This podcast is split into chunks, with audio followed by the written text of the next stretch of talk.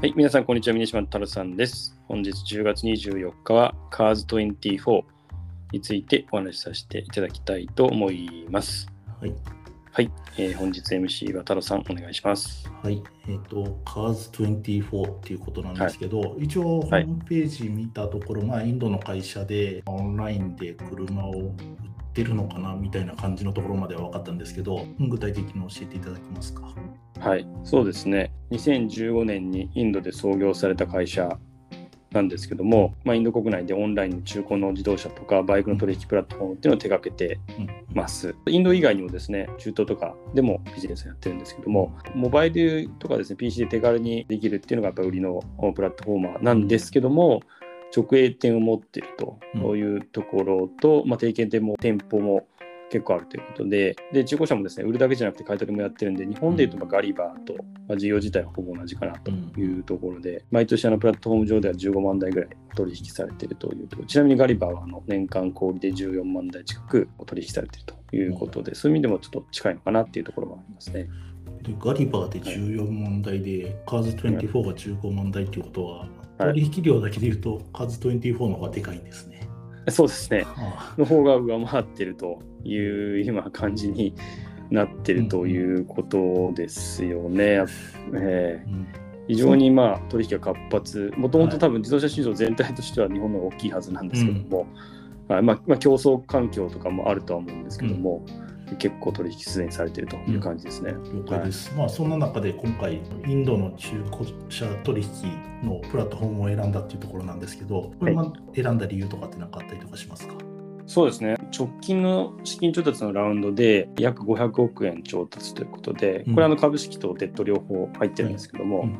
それによって株式の評価額が約2000億円になったということで、2015年に創業した会社なんで、はい。6年でそこまでいったっていうのはまあ非常に驚きですけども、でかつですねやっぱりさっき今取引の台数もかなり多いっていうところがあると思います、で最近イギリスでもですねカズーっていう同業の会社が300億円を超える大型調達を行っているということで、このなんか中古車のオンラインプラットフォームっていうのが非常にホットなのかなと。うん。いう感じを受けてます。で、他にもインドでドゥルームっていう中古車取引プラットフォームをやってる会社も今年7月に200億円調達ということで、まあなんか非常にこの業界について面白そうだなと思った中で、カーズ24にちょっとフォーカスしてうん。あの調べてみたいなと思ったって感じですね。うん、了解です、インドって何回か行ったことあるんで、なんとなくイメージはつくところはあるんですけど、まあ、結構それなりに、まあ、車乗ってる人は乗ってるものの、まだまだ車をみんなが持ってるっていう状態ではないのかなと思うんですけど、こういった中古車の会社が人気っていうのは何か背景があるんですかね？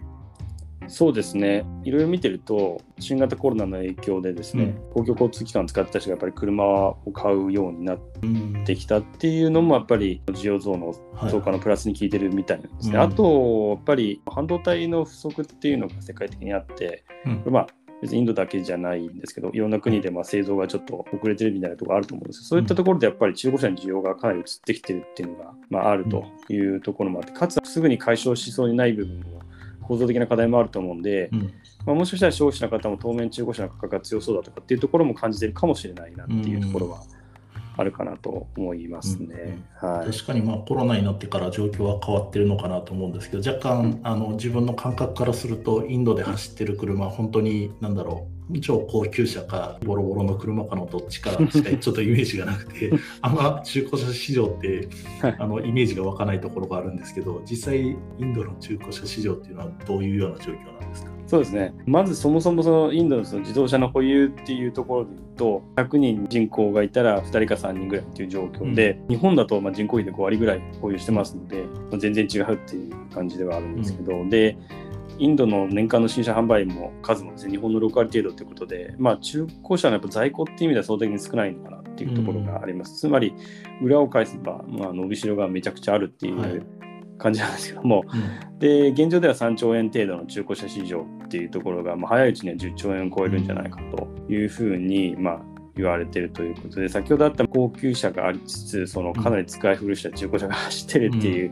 ところは、まあ、現状としては多分、まあ、あるとは思いつつ、うん。まあ、今、新車モデルもそれなりにやっぱり毎年かなり出てますので、そういったところが、あの徐々に中古車になっていってるっていうところと、あと多分、あれですね、海外からの輸入車っていうところも、輸入した中古車っていうのもあると思います。そね。それが多少こう市場を下支えしているっていうのはうんうん。あるのかなって感じがしますね。うんはい。実際、インド行った時のことを思い出しても、あんまりなんか車屋さんであったりとか、中古車会社があるっていうのは印象に残ってないところがあって、唯一なんかよく見たのは、ショッピングモールの中で車が飾ってあっていくらみたいな感じで書いてあったのは見たんですけど、まあ、そういった中で、ガリバーと同じようなこういった中古車販売をしてる、まあ、買い取りとまあ販売両方してるこのカーズ24っていうのが、どういったところが人気なんですかね？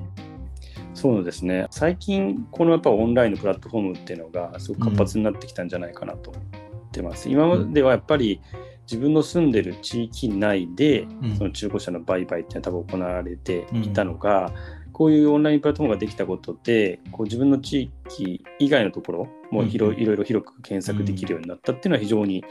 あのまず大きいと思います。うん。でその中でもカズ24っていうのはですね店舗がやっぱりいろいろあるとうん。いうところで、数で言うとですね、まあ、インド国内で267の都市で300店舗ほどまずあるということらしい。ので、これ直営なんで、それ以外にも定型店がどうやらなんか1万以上あるっていう、1万あるんですね。すごいですね、それ。まあ、本当にそんなにあるのかっていうのは正直あるところはあるんですけども、まあ、いずれにしても店舗がしっかり近くにある。で私もはい。実際そのカズ24のサイト上で、うん。ムーンバイみたいな感じでクリックしてみたら、二十何店舗ありますみたいなのが出てきたりするんですけど、はいはい。まあ、そういうところでやっぱり売る場合はちゃんとそのきちんとその評価してくれるとうんいう安心感とかですね買う側ものきちんと点検してくれてっていうまあ安心感とかっていうのがあるのかなっていうふうにも予想はしてます。であとあの購入した後なんか最大7日間試せてダメならモタと違ったら返却できるっていうこともそういったのもなんかプラスに効いてるようですね。はい7日試せて返せるみたいなところは、うんやっぱりウェブ系のサービスっぽくていいですよね。うんそうですね、はい。そういうのってなかなかその既存のそういうビジネスではうん。なかなか出てこなかったところではあるんじゃないかなと思うんで、消費者的には非常にありがたいサービスかなっていう感じですよね。了はい。解です、先ほど資金調達の話若干あったと思うんですけど、まあ、うん。金額規模だけで、あの見るとちょっとなんか日本とすごい違いがあるなってうんいうところを感じたんですけど、そうですねうん。やっぱり成長が凄まじいっていうところがあったりとかっていうのが、まあ、ポイントになってくるんですかね。そうですね、まさに先ほどのそのそもそも中古車市場が3兆円ぐらいからおそらく10兆円を超える市場になるんじゃないかっていうところも一つ大きいですし、しかも自国だけじゃなくてですね、まあ、そもそも今 UAE とオーストラリアで事業やってるんですけども、これを中東、北アフリカで東南アジアまで拡大を目指しているということなんで、まあ、非常に大きな市場を取りに行こうというふうに考えているみたいですね。で、あとは、まあえっと、技術面ではその中古車の評価技術っていうところですね、そういったところの強化、特にまあ価格設定にデータサイエンスの力をもっと使っていきたいみたいなところの強化をしたいと。でさらに金融機能っていうところで、まあ、買い取り強化とか消費者向けのファイナンスプラン拡充みたいなところを、まあ、どうやらやっていくというところなんで、さらにこうサービスとしても非常にこう改善されて、うん。で事業地域もどんどん広がっていいうところがそもそも自国の市場が大きいっていうところにプラスアルファでそういうのが出てくるわけなんで、まあそういった意味ではあの成長期待っていうのは、まあ、やっぱり大きいのかなっていう感じはやはりしますね。そうですね。やっぱり日本の会社見てても、なかなか中古車取引やってるところで海外でやってますっていうのはあんまり聞かなかったりとかするんで、まあ、そういったところでアグレッシブに、まあ、あの海外も含めてマーケット取りに行ってるっていうところで、この評価額っていうのはちょっとうなずけるところがあるのかなと思いましたね。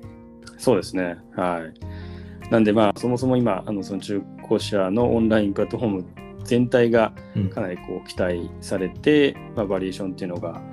こう非常にまあ高いような感じになってるのかなっていうところはあると思うんで、今後、まあ、そのちょっと動向っていうのを期待とともにうん注目していきたいなっていうふうに思います。了解です。ありがとうございます。